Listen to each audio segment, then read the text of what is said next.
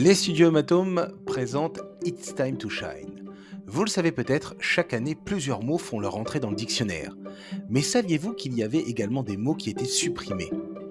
Alors que les ajouts ont lieu chaque année, ces purges sont plus rares puisqu'effectuées tous les 10 à 20 ans environ. En 2012, des verbes comme musiquer, mettre en musique, ou gaminer, faire l'enfant, ont été effacés.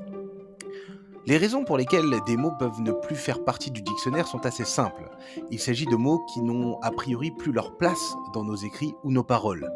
C'est nous, parfois, qui ne l'utilisons plus. Nous l'avons remplacé par un nouveau terme qui a à lui-même évolué avec son temps.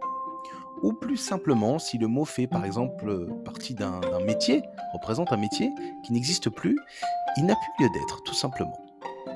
Découvrons quelques mots supprimés du dictionnaire. Nous avons assauté, Rendre sot ou rendre sottement amoureux. Délicater. Gâter, traiter avec trop de délicatesse. Pour exemple, dans une phrase, on gâte les enfants à force de les délicater. Euh, gobloter. Gobloter, boire à petits coups. Chasse cousin. Mauvais vin et par extension ce qui fait fuir les parasites. L'endort.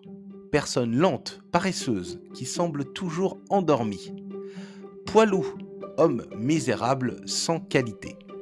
Nous avons donc tendance à penser qu'un mot qui ne se trouve pas dans le dictionnaire n'existe pas. Mais attention à ce genre de raccourci. Il peut exister ailleurs ou tout simplement ne plus être utilisé pendant quelque temps puis revenir à la mode et parfois même sous une autre définition. Exemple avec le mot maille, qui était une monnaie utilisée au Moyen Âge.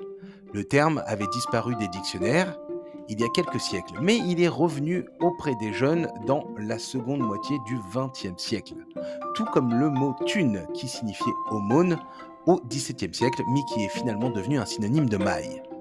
Il y en a beaucoup d'autres mots dont le sens a évolué, comme le mot swag, mais qui feront l'objet d'un autre podcast. Je vous souhaite une bonne journée et vous laisse diffuser ces informations autour de vous.